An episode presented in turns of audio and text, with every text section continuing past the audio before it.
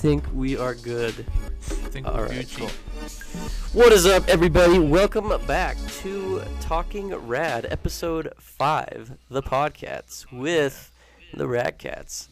Now, today on the show, we are very excited. We've got uh, a special guest that we've been promising you for a while. We've talked a lot about him, and now here he is for your, uh, your, what, what's the word?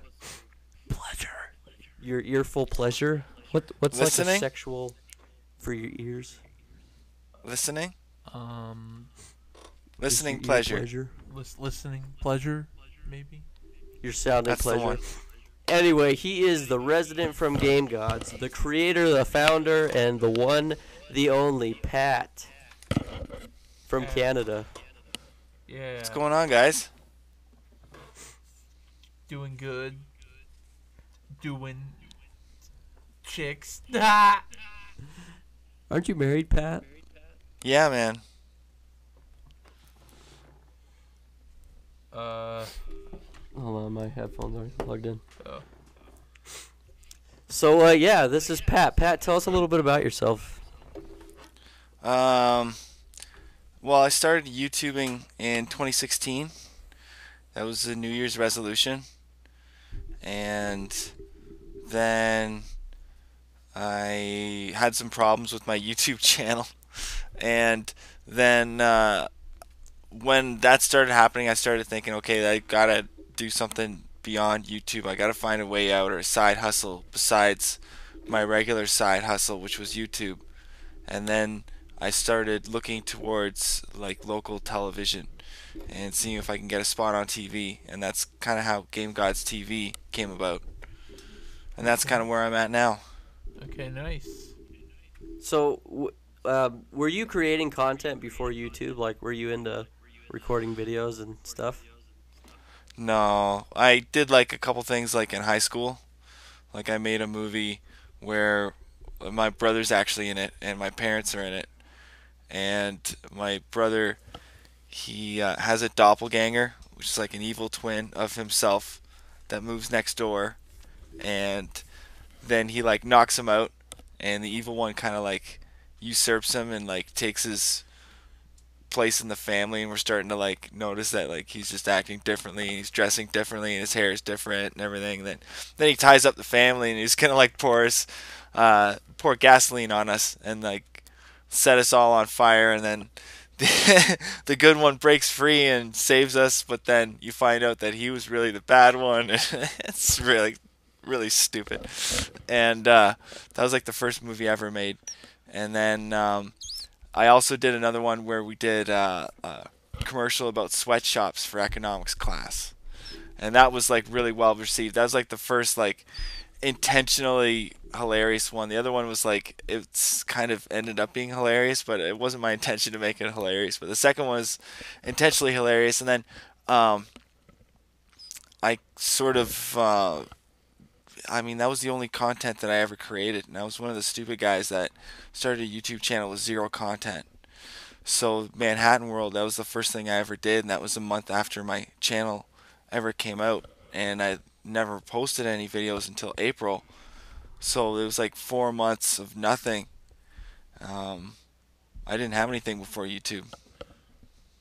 So, what made you like want to get into video editing, like content creating on YouTube specifically? There's a lot of YouTubers that I really like. Um, and I really like the idea of like a theme. And there's something that's like really cool about like JonTron's really cool and I love his videos, but um, so there's something special about Angry Video Game Nerd and like the format that he uses. And it's like you almost come to expect it and you recognize it and like if he deters from it too much, it's almost going to detract from the whole thing. And uh, when I took the YouTube training, it really reinforced that. And um, one thing that uh, I sort of needed to have before I started the channel was like a theme. And uh, once I sort of had that, then um, that's sort of how the YouTube channel was formed. Um, so I guess I would say like watching those guys and their episodic content, and then figuring out how to maybe do that in my own kind of way that would be like unique and um, that would sort of give me the roadmap to do that whole kind of thing and, and how to sort of balance what kind of new content to come up with. Right on. Um, so this uh, YouTube class that you took, how like how was that? It was pretty good. It was like 21 days, three courses, each were a week long. You did it part time, so it was like probably about two to four hours a day. Then you had to like make movies and upload them, and it sort of taught different things. There's one about building your brand. There's one about um, how to get noticed on YouTube stuff about like metadata, how to um, do like how to how to name your videos, how to find out what's trending, and how to use the YouTube algorithm. Like they actually kind of show you how to exploit that thing because it's kind of out there for everybody to use. Anyways, and then there was one just on thumbnails. And that was like that was the, what the th- three weeks weeks were. And then there was another one that I was invited to, but then I was going through the thing with YouTube, so I just didn't do it. And that was more about like filming and like how to do camera setups and lighting and you sort of need equipment to implement that stuff anyway. So I don't really see what the the point was at that at that time. But I, I do need to improve the uh, quality of the show. I'm always looking to make it better. So if they offer that again, I'll probably take it. Right on. So is it just like an online class, or did they fly Yeah. you in, or oh, just online? No, no, it's all like remote. When you guys hit 1,000 subscribers, if they still offer it, it'll be available to you. Oh. So is it just like do you just is it like taking tests or something online, or do they actually sit and No. talk with you, or Yeah, it's all done with like there's a bunch of videos and um, they're done by content creators, and you can't really access them anywhere else but like in this course. So it's cool. Like Vsauce tells you about stuff that he does in his videos, and um, I think Pro Jared's one of them too. And they just kind of oh MatPat, he uh, kind of talks to you about how to make money on YouTube. It's it's really cool. right on? Okay. And then there's there are like live ones that are optional too, but I didn't do those. They're at specific times. Oh, I see. Yeah. hmm So does YouTube like appoint these guys to to teach this class, or how does that work? I think so. Yeah. Right on. Maybe YouTube Okay. asks them. Maybe they give them a budget. Maybe maybe it's a symbiotic thing and they they promote their videos or something like that. Maybe it's just to you know, hey, do you want to get noticed by up and coming YouTubers or people that are, you know, that's part that's a big part of their community, right? Yeah. Right on. Yeah. So, what's like this? You keep mentioning like this this thing that happened with YouTube. What what is this thing that happened with YouTube that you were mentioning? Man, there's like a lot of stuff. The first thing was um, basically um, hold on a second. I'm trying to get my bearings here.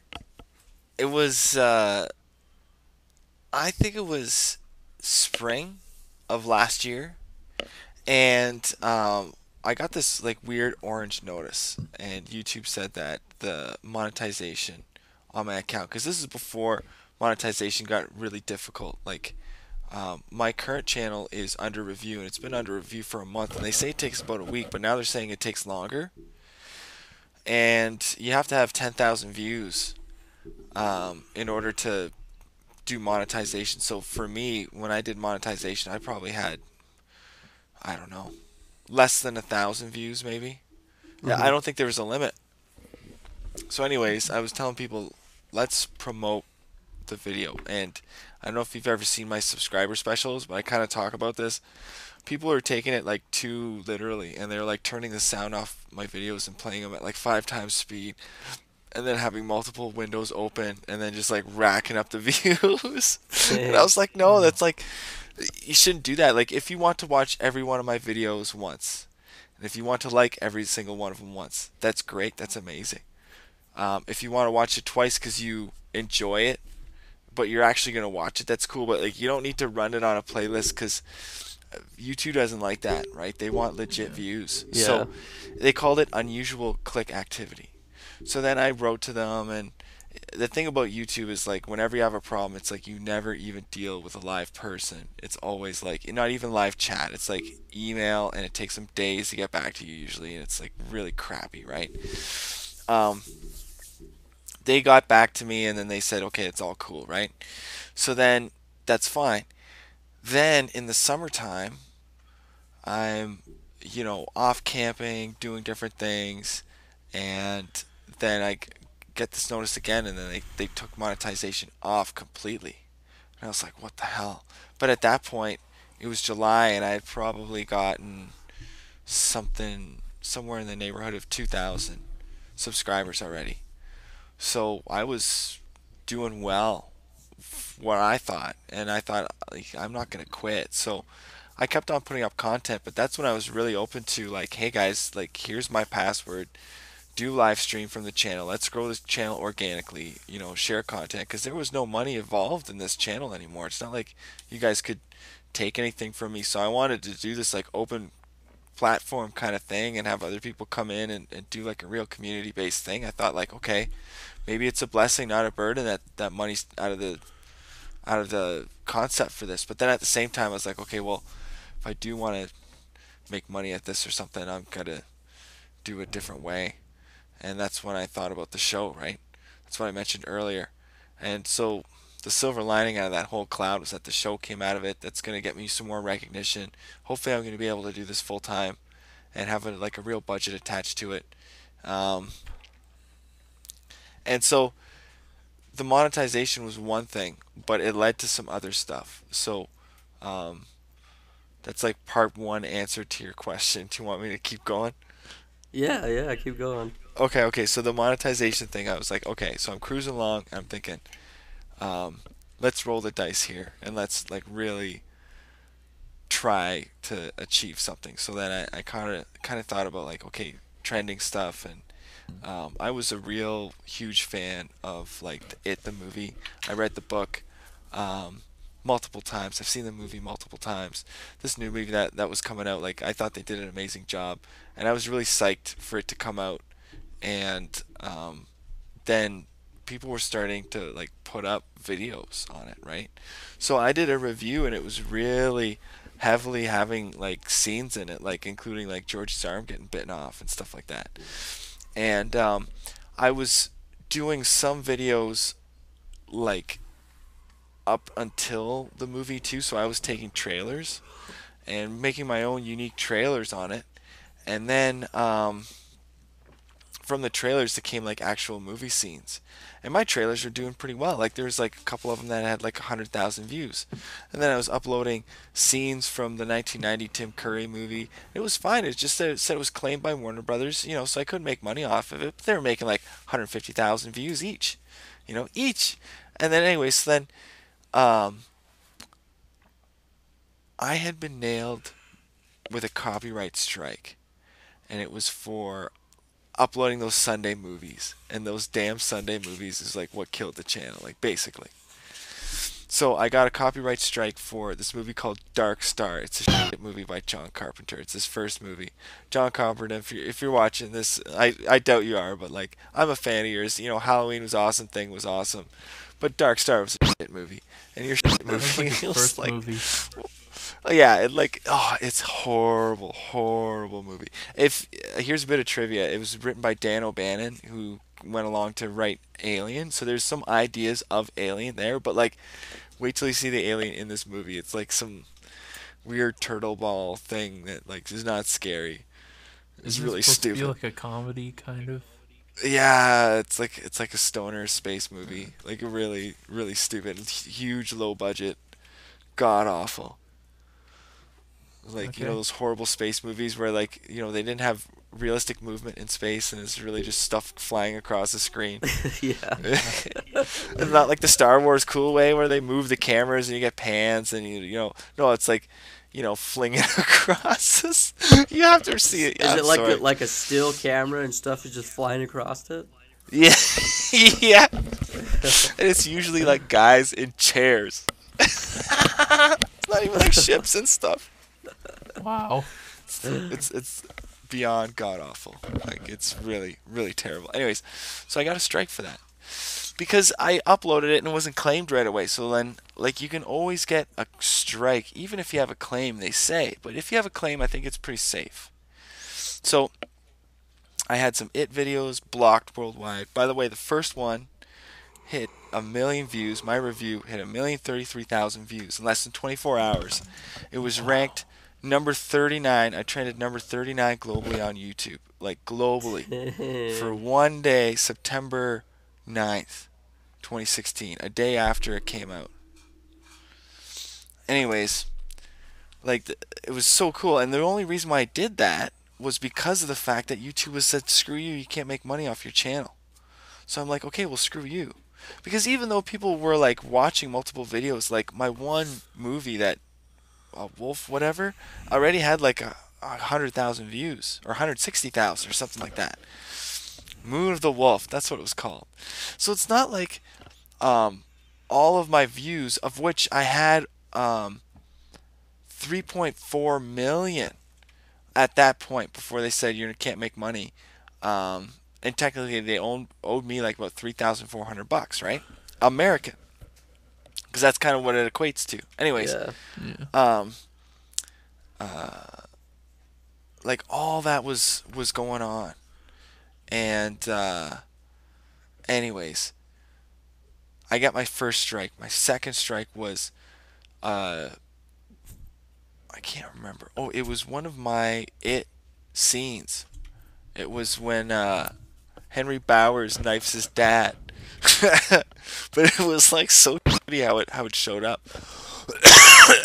oh no, no, it was one of my trailers. It was one of my trailers that featured like that kind of scene, but it didn't really show him knifing his dad at all. And my review got blocked, but that was fine. But then I noticed that my view count went down 1.5 million. It went from 3.5 million to 2 million. And I was like, oh no. So then they're going to take that money away because they blocked that video that had over a million views. And I was like, okay, I understand, whatever. So, anyways, I'm still thinking I got two grand. And, you know, we're to be doing the live streaming. It's okay, right? We got an audience at this point of about 6,000 subscribers and about 5 million views total. Um, and things are going well, right? And then all of a sudden, I had two strikes. So I wasn't able to upload content for about two weeks. So I was just adding, you know, playlists and stuff and just trying to stay active, right? Anyways, then I get hit with another strike. And it's this is a public domain movie that nobody owns.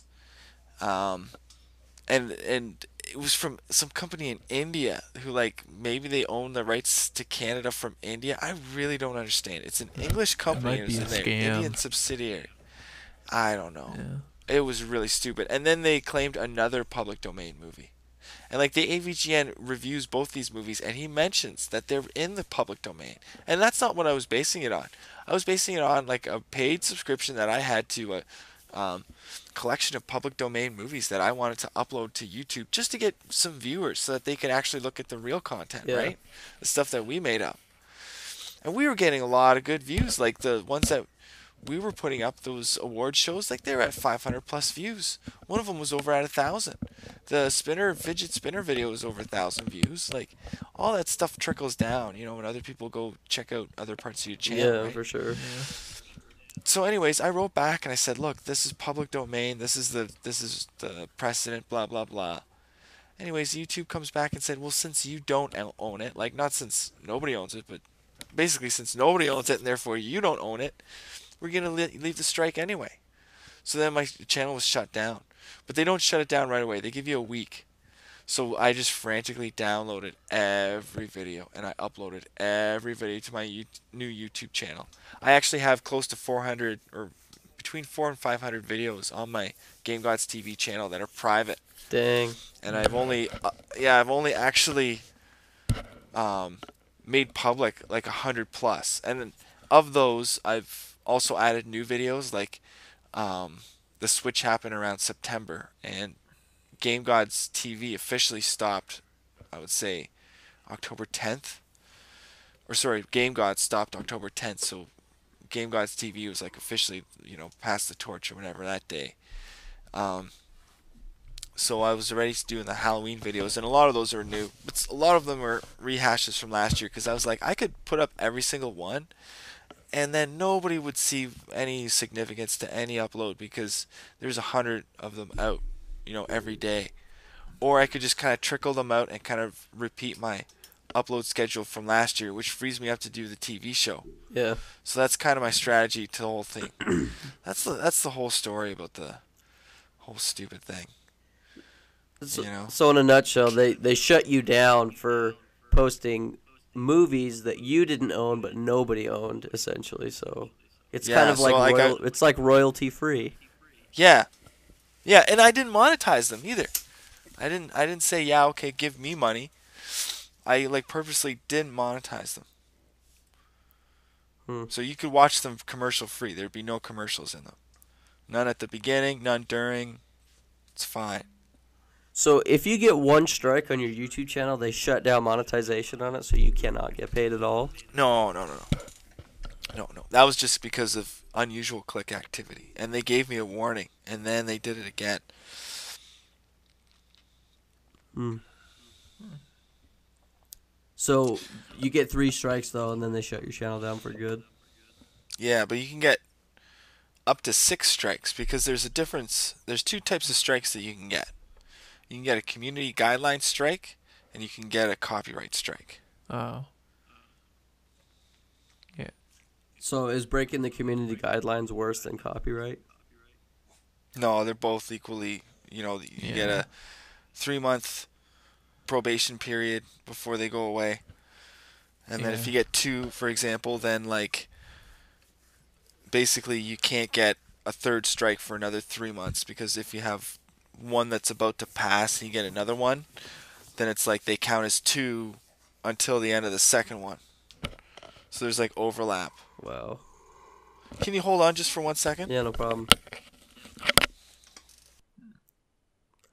Dude, that would suck. That would be so heartbreaking if we lost this channel Yeah. due to something like Everything that. we worked on. This is like a year and a half's worth This of thing, work. like, I feel like if it like happened when we just like got started getting views, people start finding us. But that'd probably be the perf. That'd probably be the time when like YouTube would say, "Hey, you got a bunch of copyrighted stuff that you want to strike down." But but that's the You thing though back? is YouTube's already like told us that we can't get paid for that, which is Yeah. fine. It's mostly just the Zelda videos and a few songs, Yeah. which which we can't monetize anything anyway. Yeah. so. The Zelda videos is bullshit. Yeah, I know It it's, really It is. is. It's Nintendo- stupid. Because you don't see other publishers doing that, right? Like I've got Konami laid a claim to me beating Contra. Like what the fuck? I'm Yeah. sorry, but it's a game, right? yeah. You play a game. You don't watch a video of a game. Like okay, you watch a video of a game, but that's not the same as playing a game or owning a game. Yeah, for sure. Nah. It to me it's no different than um watching a video of somebody like behind the you know maybe wearing a, a GoPro on his head and sitting into like a Lamborghini Countach and driving it and then like watching that is not stealing a Lamborghini Countach Oh, I from know. it's- Lamborghini right it's- why should they shut you down it, Yeah, it's stupid. It's well, the thing is, if anything it's promoting it Yeah, exactly. That's exactly what it's doing. It's promoting it. Like, for example, the game Skate 3, PewDiePie, that when the game first released, it did terrible and like nobody bought it, but it was a few years later that PewDiePie actually played it on his channel and it skyrocketed the sales of Skate 3 just because he played it. So now Nintendo, Wow. you're going to try and tell me that when YouTubers play your games it is bad First of all, you get free promotion, which you do absolutely nothing for. In fact, most of the time, the people buy the games from you anyway, Nintendo, unless you freely give it to them. I know they give some Switches away and stuff Yeah. to review, but I don't understand. You'll give a YouTuber a free Switch to review it, but you won't let them play games and get paid for it. Like that's that doesn't make any Yeah. sense. They're shooting themselves in the foot. Yeah. Yeah, it's stupid. And so they're inviting less and less people to review their games. And what they're doing is they're finding, I think they're finding parts in the cutscenes or something where it's like something that repeats in the game. If you cut those out, I think the agro- algorithm won't find it. Yeah, that's that's what we've had to do. Like our first, I think it was our first uh, five or six episodes. It's probably our first more than that Yeah. of Zelda, where we just played it raw, like we didn't do any editing or trimming or whatever. We just threw it up there, and that's when you get the strike is the cutscene. So I mean, we've we've cut them out and haven't gotten hit since. So I think there's There you go. ways there's ways around Nintendo's BS, but So I've even flipped the cutscenes around. Like I inverted the camera, the horizontal flipped it. Um, and it still caught it. So it has something to do with the audio, maybe. Yeah, I think it does. Yeah, I think it does because we, we showed a cutscene in our last one for like 10 or 15 seconds and it didn't catch it at all, but we didn't have any audio for it. Yeah, I guess. Hmm. That would make sense. I think it's stupid. So Nintendo's got like a really good fan base, but they've always punished their fan base. I know, it sucks. It's been really hard to be a Nintendo fanboy. So now, like, I'm done with Nintendo Mm. officially. Um, I'm not gonna get a Switch. I'm just maybe if a Switch is like hundred bucks, mm-hmm. you know, and I can get my Mario Odyssey for forty bucks and Zelda for forty bucks, and I, you know, I can get the whole thing for under a few hundred bucks and and all the games that I want, which is probably gonna be impossible. I'm just not gonna do it. Dude, if you haven't actually, if you haven't played those games, man, you are missing out. That new Zelda game is legit. Like I Yeah. I know, I, know, I know, but I can, I can still get it for the Wii U technically. you can. It's it's still it's still eighty bucks. Okay, in Canada, that eighty bucks. That's steep. Yeah. that sucks. It's different prices over there. Yeah. Brand new. It's almost a year out because Nintendo's like, you if you want it for the Wii U, Buy it. eighty Yeah. bucks. Yeah. And we're only making so money, and like that's fine. You know, it'll stay in the store for a year, two years, and people will eventually still buy it, and we'll make a lot of profit. I think Nintendo's like, mm-hmm. I think the reason Nintendo does it is because they know that when they when they hit something and it's good, they need to milk it for all it's worth. Because then they're gonna come out with something that completely bombs, and they're just gonna keep going in this up and down. Yeah. So they're like, hey, Yeah, but- this is this is good. Let's milk it They- before we screw ourselves over. the Switch is doing incredibly well, which is, I guess, good for Nintendo because it's always good to keep them around because Microsoft and Sony, like, I'm sorry, but the next generation, I'm just gonna pick one and just stick with it. I actually didn't know how bad Xbox was doing. I thought they were neck and neck, but I was wrong. That that's actually a startling revelation. No, I don't know if Sony, you guys know. Sony is No, kicking their butt. Yeah, they're dying. And the reason is is because if you think about it, what console exclusive games besides Halo are good for the Xbox? Like that is the only reason I have bought an Xbox is because of Halo. I love Halo and I will die a Halo fan. So that is the only reason I continue to buy Xbox. Other than that yeah, game, like Halo there's too. there's nothing exclusive for Xbox that is even relevant. Yeah. And the new Gears of War, like, I I wasn't. I liked it. I liked it a lot. Actually, come on, guys, I liked it a lot. Uh, Gears of War, wasn't- what is it? Gears of War 4? Yeah, It was amazing. I thought it was amazing. I don't know. I couldn't really get into it. Maybe Really? Cause maybe because I grew out of it, the type of gameplay. Um, but yeah, like, uh, also the, like the exclusives that they have, the quote exclusives, you can also get them on PC. So, uh, there's really no point to buying an Xbox One for the majority of the exclusive games. Yeah, can't you play Halo on PC? No, uh, not yet. They did bring the Forge mode to Halo Five onto PC, but eventually they're probably just gonna bring all the games Well, onto PC. I know the original Halo, Halo Combat Yeah. Evolved, you could and play Halo for the PC. Two is on PC. Yeah. That was better on PC. Yeah. I think you had a rocket launcher as a new weapon, and then they had a sequence with that giant scarab thing that was exclusive to the PC. Uh, yeah. Also, they had a multiplayer, like an online multiplayer for the PC, for the Halo Yeah. One. Oh yeah. Yeah. The original Halo on Xbox just had four-player multiplayer. Mhm. Just split screen. No, I think you could you link two Xboxes and have eight player Yep. Yeah. for the original Halo. Yeah, they actually had some MLG tournaments back then. I think Halo might have been what started Yeah. started that because I remember watching competitive Halo back in 2002, 2003. Uh, Yeah. yeah. Also, there was like a, a different thing for Xbox. A thing called Xbox Connect before their motion sensor. It was before Xbox Live, and that's how you could play online. But it didn't work very well, so that's why they brought Live in. Interesting. Yeah. Yeah, no, Xbox is dying, and if they don't get better games, they will lose it. Yeah, and Sony will be. Like uh, one thing I think Xbox could capitalize on is they own Rare. Do something. yeah, with well, Rare. Sea of Thieves is coming out, and Oh yeah. Killer Instinct comes out. It's not even made by Rare. Yeah. yeah, by Rare, like they they basically said, "F you, Rare. We're gonna make you do Kinect Sports until, like, you murder yourselves, Which and commit suicide or something." it's stupid, dude. Rare created some of the greatest video games known to man Yeah. for the N64, and it's like since then, Xbox is trying to kill Rare, which is stupid. It's like, dude, come on, like, make a good game.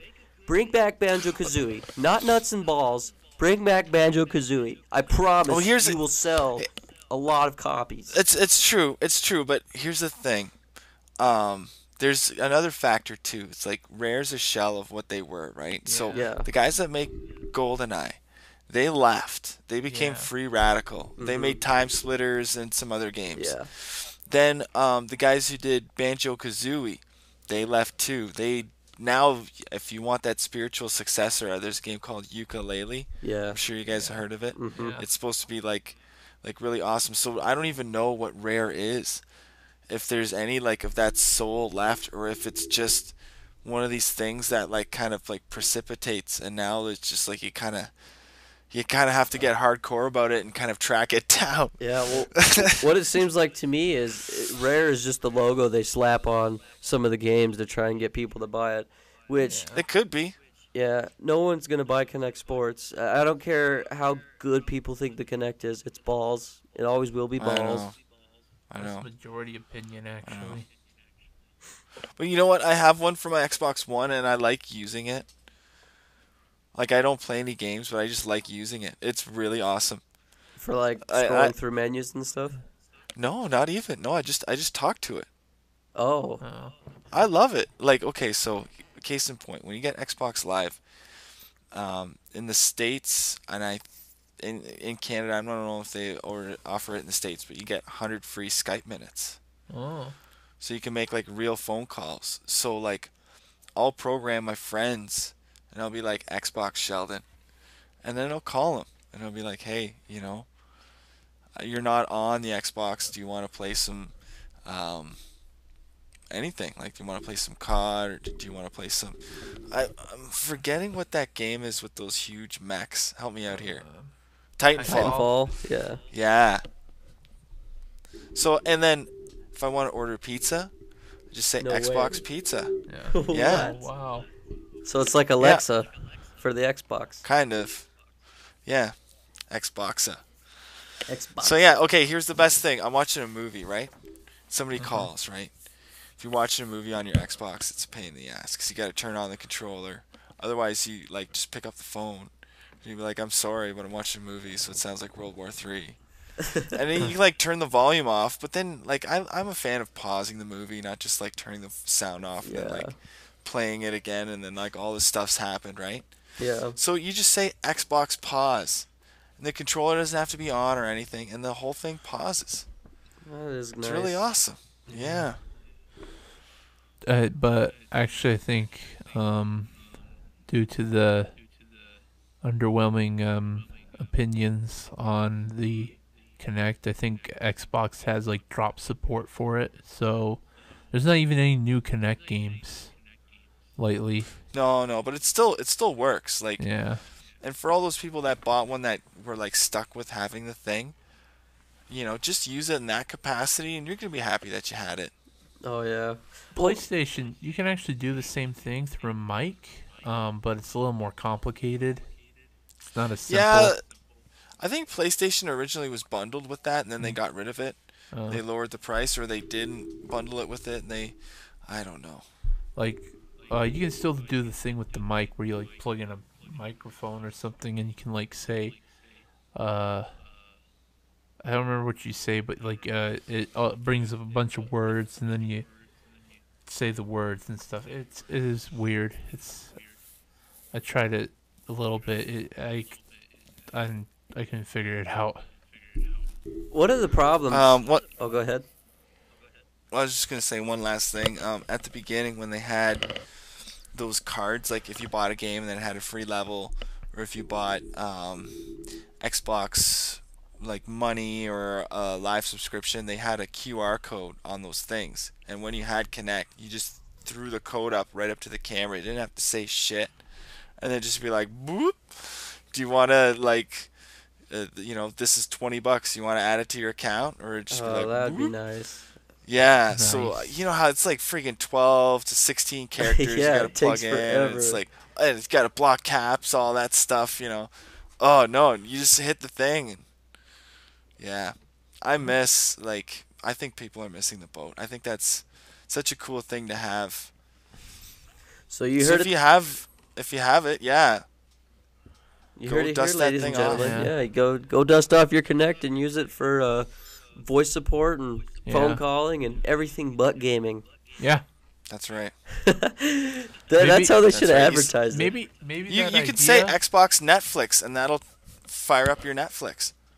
maybe that idea can like be put into the next Xbox where it like now has like a little Built-in voice microphone or something. built-in microphone in the console, and you can it can like hear really loudly just say Xbox, Xbox. See, one of the problems I have a Kinect as well, and it has collected years of dust. I don't use it. My siblings used it for Just Dance like five years ago, but Are you talking about for 360 or for an Xbox One? it was for 360. I don't have the Xbox One, but um, the one of the issues I had is I would be watching TV and my Kinect is right below the TV, and so sometimes actors would just yell out the correct key phrase or whatever, and then it would like pause my movie or it would it would switch it to something else or it turned it off one time and I'm like okay like I gotta unplug this thing. yeah, But I, another thing is when I first got it, I didn't know that it was a microphone. Like if you don't switch the settings when you're playing like online, that you you could be talking to people. So me and my buddy were playing Call of Duty Black Ops, and I was probably like I don't know, 12, 13 years old at the time, and we were playing Call of Duty. There was a girl playing, and I'm like, whoa, girls play video games? Like me being as young as I was. And anyway, dude, this chick just lit us up. She heard us and she was screaming at us, cussing us out. I'm like, how does how does she hear us? And I figured out it was the Kinect. The Kinect is a no. microphone, and uh, yeah, that was my first introduction to some of the Kinect features. yeah. Um, Nice. I've Well, one for the, the Xbox One doesn't nod or whatever like the one for 360 does. I see. Doesn't do that novelty nod, but it's um as opposed to 480 or 720, whatever that one is. It's like the next one, so it's either 720 or 1080, okay. I see. So I guess it's kind of nice. Um, I think there was one good game for the Kinect, and it was called Shape Up. It was like an exercise game. It wasn't Star Wars. No, it wasn't. no, it was not Star Wars. Yeah, you just it's from Ubisoft, and you just is like use just do exercise.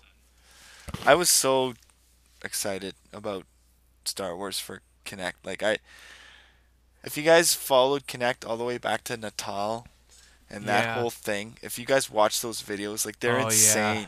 Insane. It's so amazing how it looks, and then all of a sudden, Kinect is what we got. It was just like Yeah. such a mammoth ripoff.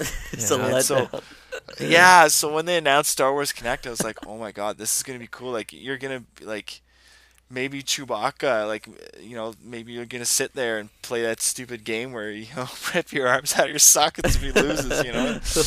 maybe you'll be in the Falcon, Yeah. maybe you'll be in the cockpit, like you know, pretending to grab the guns, and I thought it was gonna be so sweet. And And then delay Oh, after God. delay, and then it came out, and Then you got freaking Han You got- Solo. Han Yeah. Solo, oh, Han Solo. no.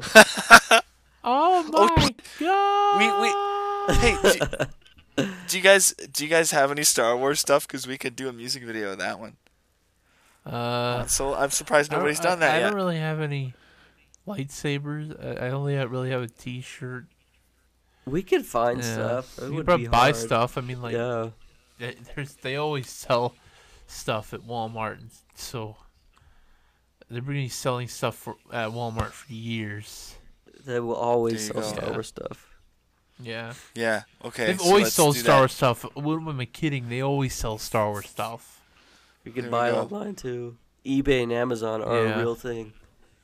You get the So we Chewbacca can do something mask. like um, like one of us can be in the cantina, and one of us can be on the Falcon. i how about I'll be in the Falcon in the in the cockpit, right? Uh-huh. And then I'll um, get a buddy to wear like a Chewbacca mask or something. and then you guys be in the cantina. I don't know. That'd be a lot of fun. Yeah, that Yeah. would be fun. I'd have to li- I'd have to look up the lyrics again to that song. We can kind of base off the song. Yeah. Oh yeah. Well, you know, I'm not so big on lyrics, like, cause then you got to sync up too much stuff, and it limits what kind of shots you guys do. I'm always like, I'm I'm gonna try to do this thing where I don't do anything in any of the videos. I'm just gonna stand there and nod my head. Oh, what's uh Oh, I think there's a rap song like that where they just nod.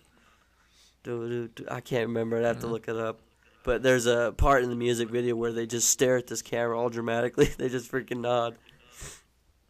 That's cool. Uh, what's the next question we're gonna ask him?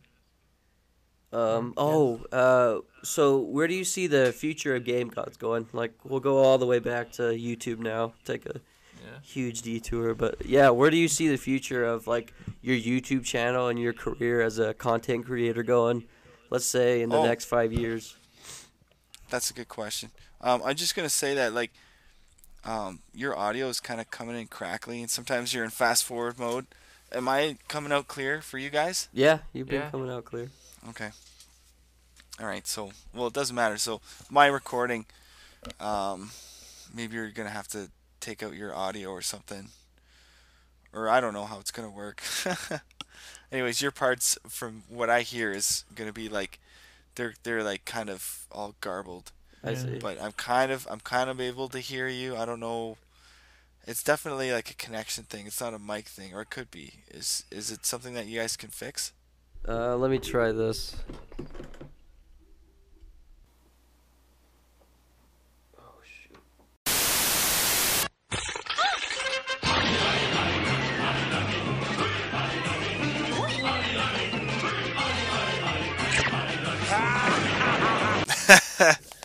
Okay, so future of the channel. It's a good question. I don't really know. So I sort of do know.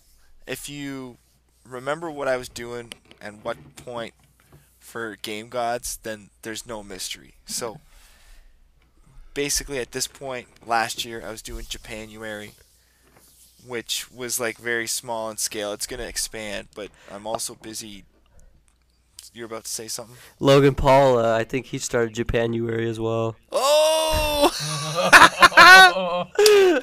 Zing! Oh, I feel terrible saying that, but it's true. Pat, you you may have started Japanuary, but Logan Paul took it to a whole new level. He did.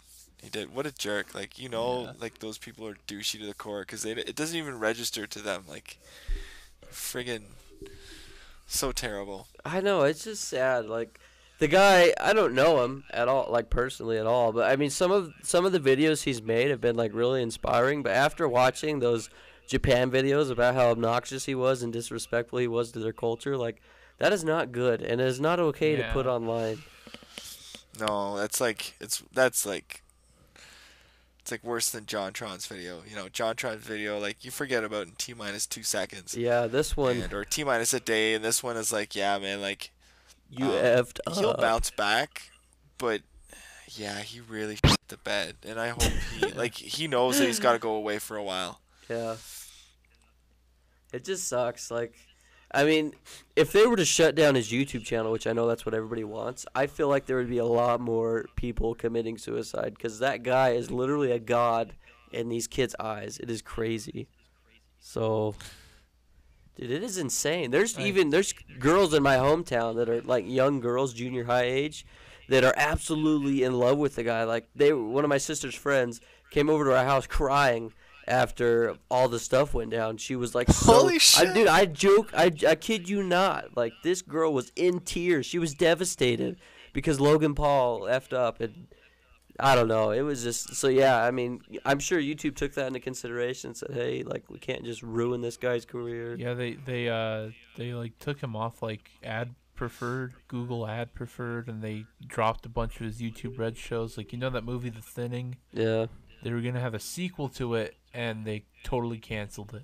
Which because- sucks, dude. I, I don't agree with that because there's more people that work on that show besides Logan Paul. There's just like the whole Scare PewDiePie thing. yeah, So much work. So many people worked on that, and because of one guy's actions, you just throw it all away. Which I mean, they have to do it, but it still sucks. yeah, and and also they could just give the rights to with Scare PewDiePie. They just give the rights to PewDiePie, and he could upload it. Yeah. But I guess they wouldn't make any money off of it, which is kind of the point. So Yeah. So one thing that like is important to me is owning it, right? Mhm. I know I have to edit certain things out of certain shows. And the second one surprisingly is like it's fine, right? There's some things like herpes commercial and stuff we say and like is he had you know, supervising producers got the final say and he didn't have a problem with that stuff. But I know that I can just put the real like rough or the cheeky versions whatever on YouTube and that'll be that and then I can have the clean versions also on YouTube and I can direct people towards that and maybe I can age restrict the other ones. It's like it's all open, right? Mhm. yeah, Um, I know a lot of people that, or some of my friends who is who are on this show, uh, apart from you guys. You know, there's like three of my friends that are on this show too, and one of them has his own show. He had two seasons. He actually had two shows, and um, they're not doing well on YouTube. They're really well done, but I don't know if they were formatted for YouTube. And I'm not saying that Game Gods TV is because it's not, but the YouTube channel exists first and foremost, and that's what's going to help the content. The other thing was kind of like backwards. I always had YouTube as sort of the end goal. Um, and it sounds kind of reverse from what I was saying before about YouTube not being the end goal, but it's like if you want to display your content on YouTube, you have to optimize it from YouTube. Like this show is a bunch of YouTube content optimized for a show, but it always started as YouTube content. Yeah. yeah, So like for the future, what I want to do is like obviously we're gonna do the annual awards. We've got some music videos that we're gonna do. I'm gonna take the reviews that we did for the awards show last year, and I'm gonna just do a series of RK reviews, and that's what I'm gonna call it. And we're just gonna do each game on its own, and that way we can get you know views and hits from people that are just looking up the game because maybe some of these games like i never heard of most of these games like majority of these games. Well i wouldn't say i would say half to two-thirds i'd never heard of. And uh, that's like first of all it's a great thing because that means that you guys are bringing stuff to the table that i wouldn't have thought of. And i'll admit that i'm more of a retro gamer than a modern gamer. Yeah. but anyways, um, the other thing is, what if these games like either maybe aren't that popular, or maybe they just don't have too many videos or too many reviews of them on YouTube? Like that's a great way to bring people to the channel, right? So I'm gonna be doing that, and um, what I really want to do is this thing that I've been working on for like a year plus, and it's basically done via green screen where I go into S- San Andreas and I go sightseeing and I like bump into the riffraff, whatever you want to call it, and I, you know, filmed all these parts where I'm going to be standing in front of all these virtual monuments.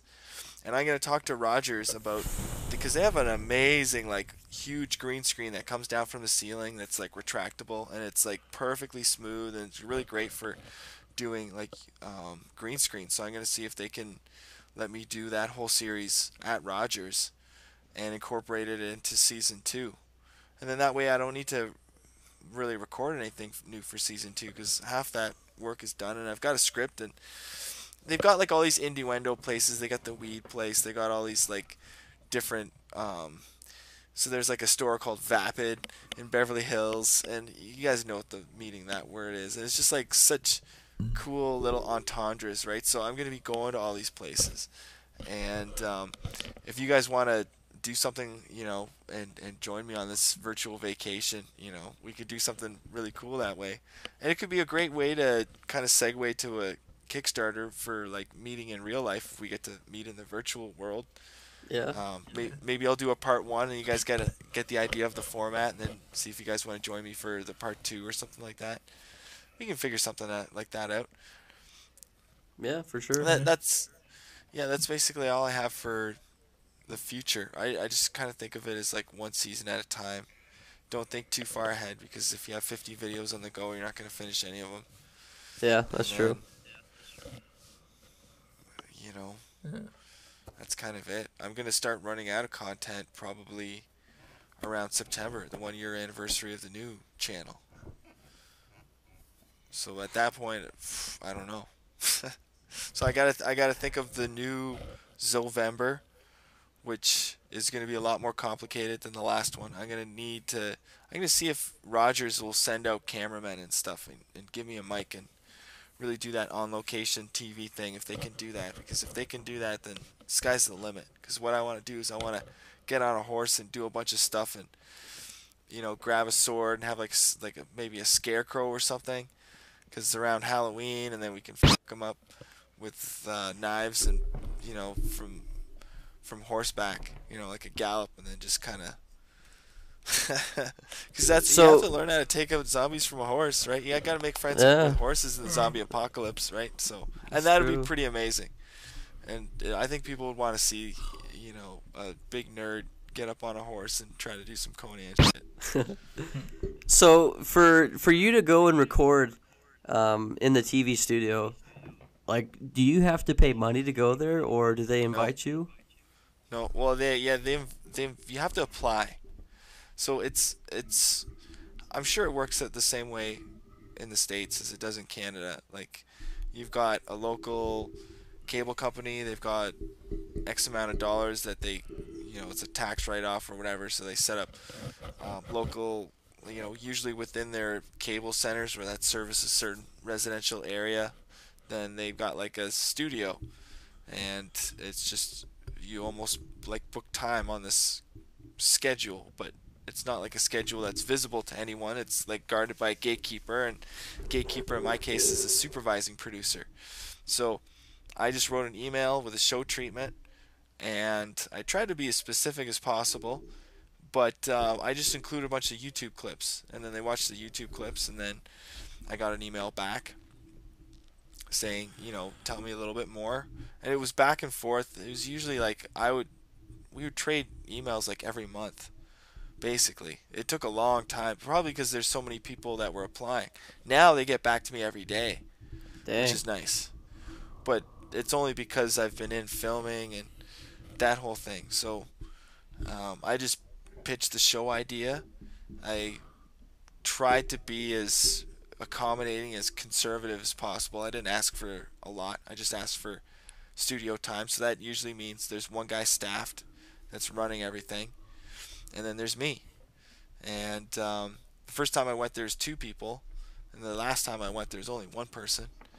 So it's really not a lot of resources. And then the other thing is editing. So if I let them edit it, then it turns out to be something that is not exactly what I wanted. I've got a certain style, you know. It, you can kind of tell the style when you watch the videos, or I mean, I mean, it jumps around a little bit, but it's like generally like a comedic style. It's kind of in your face, And um, Yeah. the last thing I'd want is somebody that didn't get that, you know, Yeah. cuts and like the the humor that lingers for a certain reason and like you know just the weirdness, the general weirdness. Like I you know, so I would rather do it myself, and then if I do it myself, I own it. Yeah. So now um, I'm leveraging them, and um, I'm gonna break into a new audience. Um, I want to, you know, do this full time. So it's put, turning it into a show is is a greater way to um, allow me to sort of like package my talents, and then it also is a milestone too, because there's a barrier to entry. Right, anybody can put up a YouTube video. When I told people I have a show, like some people got back to me and they're like a legit show, you know, because they were wondering if it was just like another YouTube show.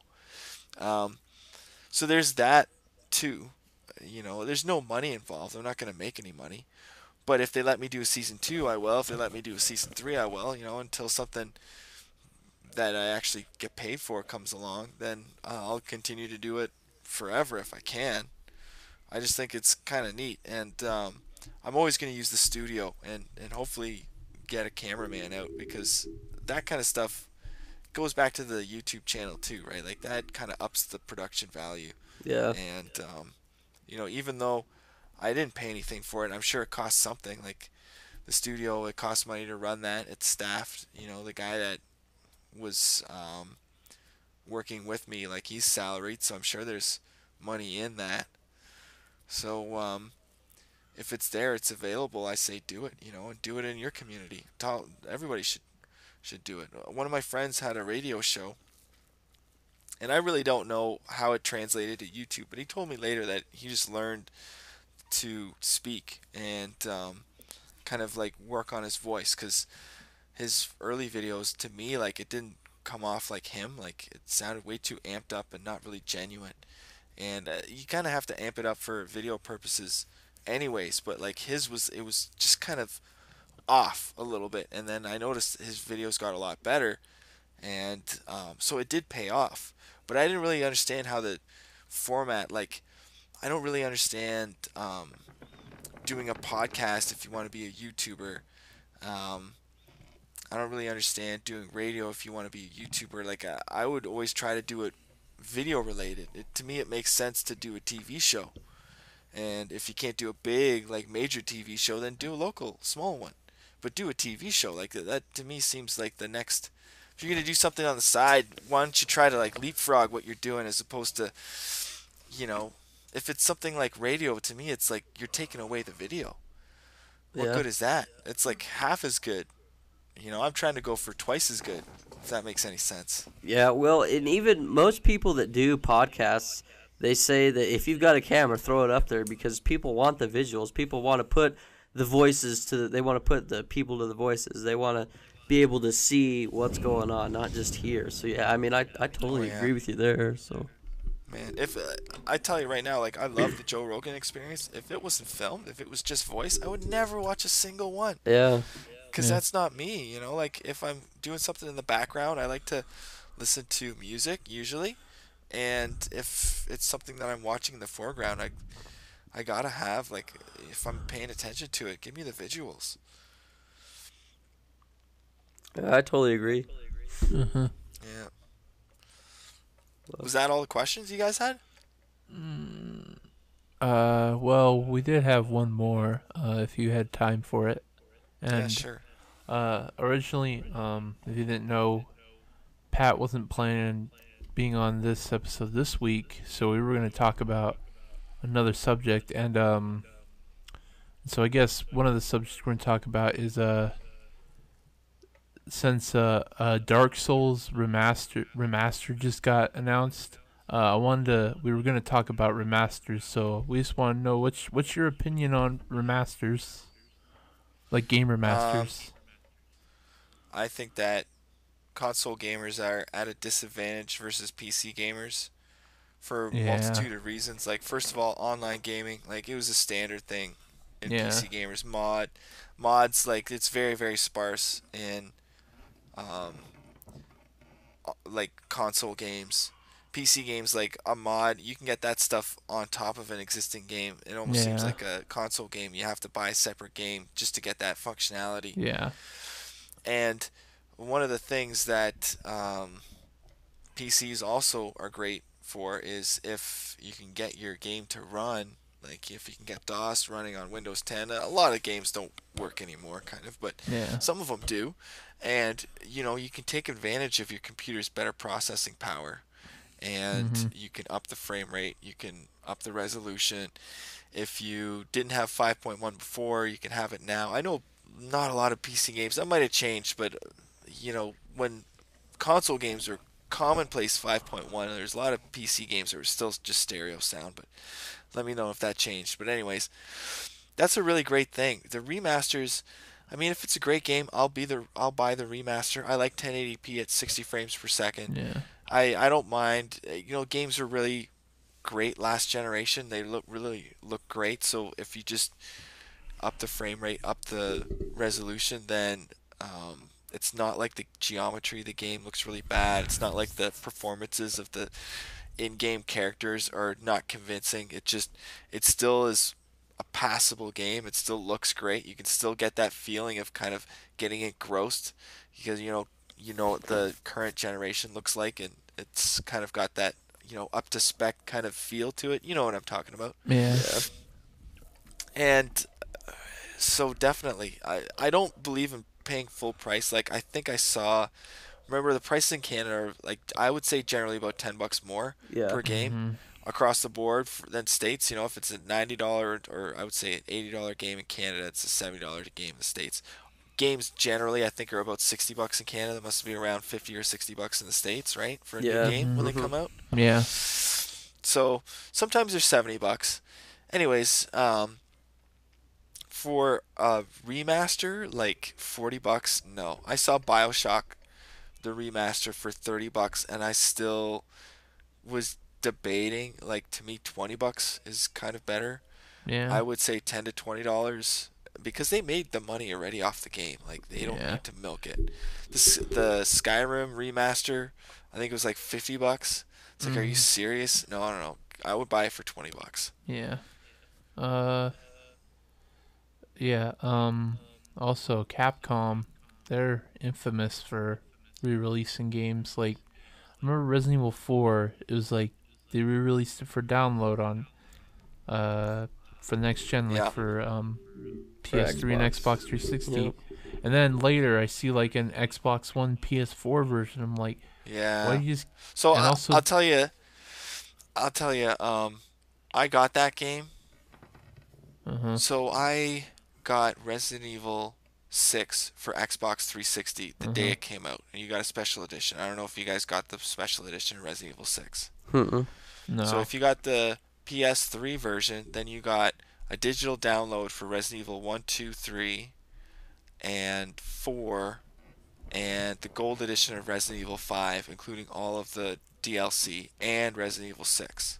Oh wow. It's my pretty sweet. gosh. It's only only 10 extra bucks, right? Yeah. Yeah. If you got the Xbox 360 version though, it was slightly different and in my opinion I thought it was better because first of all, I had the 3 games for PlayStation and Mhm. because of I don't know what it is, but if you have a PlayStation 3 that plays original PlayStation games, they Mhm. play in a higher definition when you have the disc than if you buy it on the store. They got this dumbed down resolution, probably so that it plays on the PSP also. I'm Mhm. thinking that's why. Anyways, so I, to me, I had the the superior version, so I didn't need those three. So I got the 360 version because that one came with Resident Evil Code Veronica, Resident Evil 4, um, Resident Evil Degeneration the movie, Resident Evil 5, and Resident Evil 6. My gosh. Yeah. So instead of three games, it came with one game and a movie. So technically, you, had less content, but to me, it was better content. And the Degeneration movie wasn't a stupid digital download. Like all the games are digital download, but the one with for 360, they gave you a DVD Oh, of Degeneration, which is kind of nice because that was in disc, right? yeah. Um, I don't get why they had to make like the two different uh games like to have different rewards. They should have it like equal. Well, the thing is, you couldn't put the PlayStation ones on the Xbox one because they were never Yeah, released on Xbox. right? Yeah. Yeah. So, anyways, that, we were talking about the digital. So, um, I had the digital version of Resident Evil 4 and I beat it, and then the the HD v- digital version came out, and that game I just loved so much that okay, I bought the GameCube version when it came out. I bought the PlayStation version because it had the Ada Wong campaign. Yeah. I bought the Xbox 360 digital version, and now I have the Xbox One digital version. Like I, four times that game. But you know what? I don't care. Yeah. I, I owned like six versions of not just six, like multiple copies of the PlayStation version of Symphony of the Night. But I also own like multiple versions of Symphony of the Night. And you know what? I beat every single one of them. Inverted Castle, every single one of them. 200 plus percent, every single one of them. And I loved every minute of it. Dang. wow. Yeah. So remasters, I say yes. If it's a game that I love, and you're gonna remaster it, fucking right. Yeah. You know, I never played the first Grand Theft Auto 5, but I thoroughly enjoyed it on this like current gen. Yeah. And um, had I played it on PS3, I know that I really would have enjoyed it in the first person mode and, and everything that the remastered version.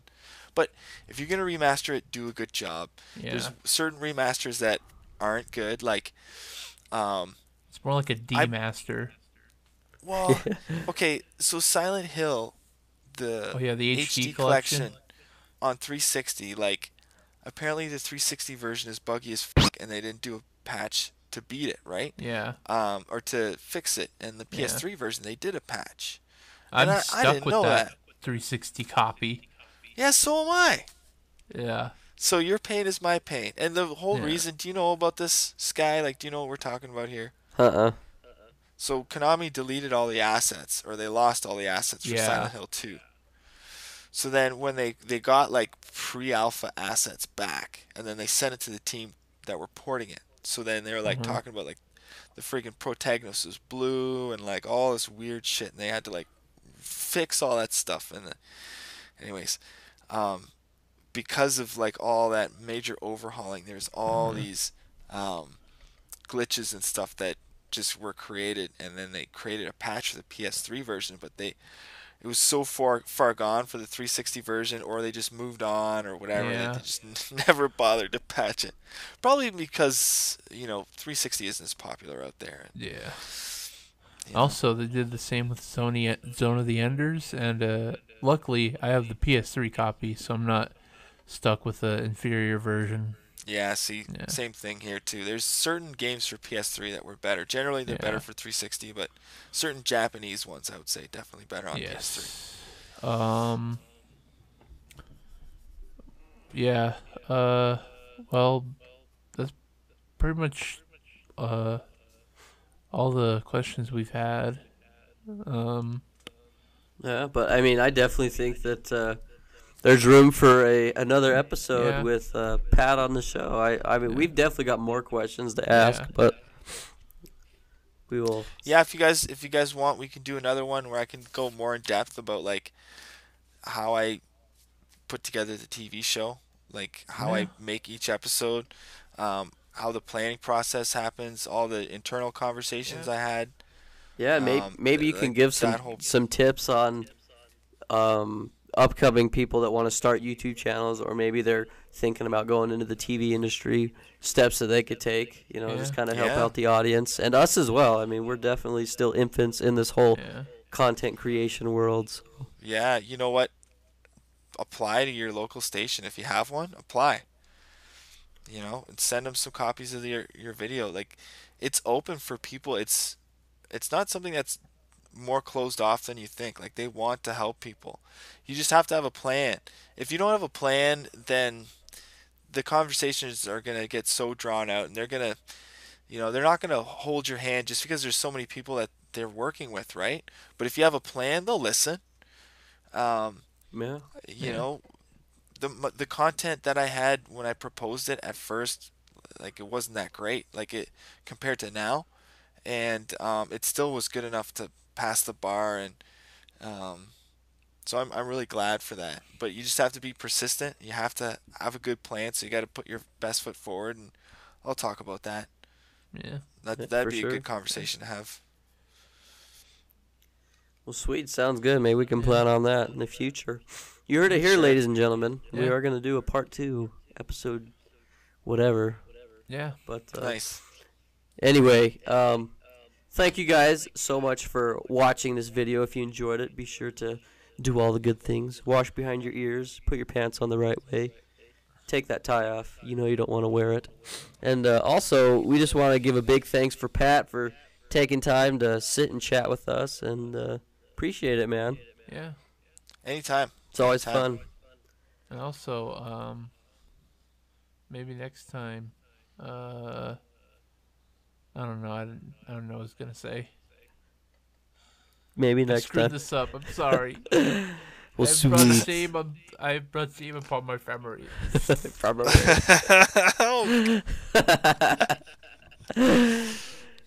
Good old fashioned racism there. yeah. Well, All right. appreciate it. Peace out, my bros from Idaho. Have a good one, man. Appreciate it. And uh, as always, keep it rad. Keep it bad. Yeah, he's got it. Keep it uh, celebration. Ah, celebrate good. Goodbye.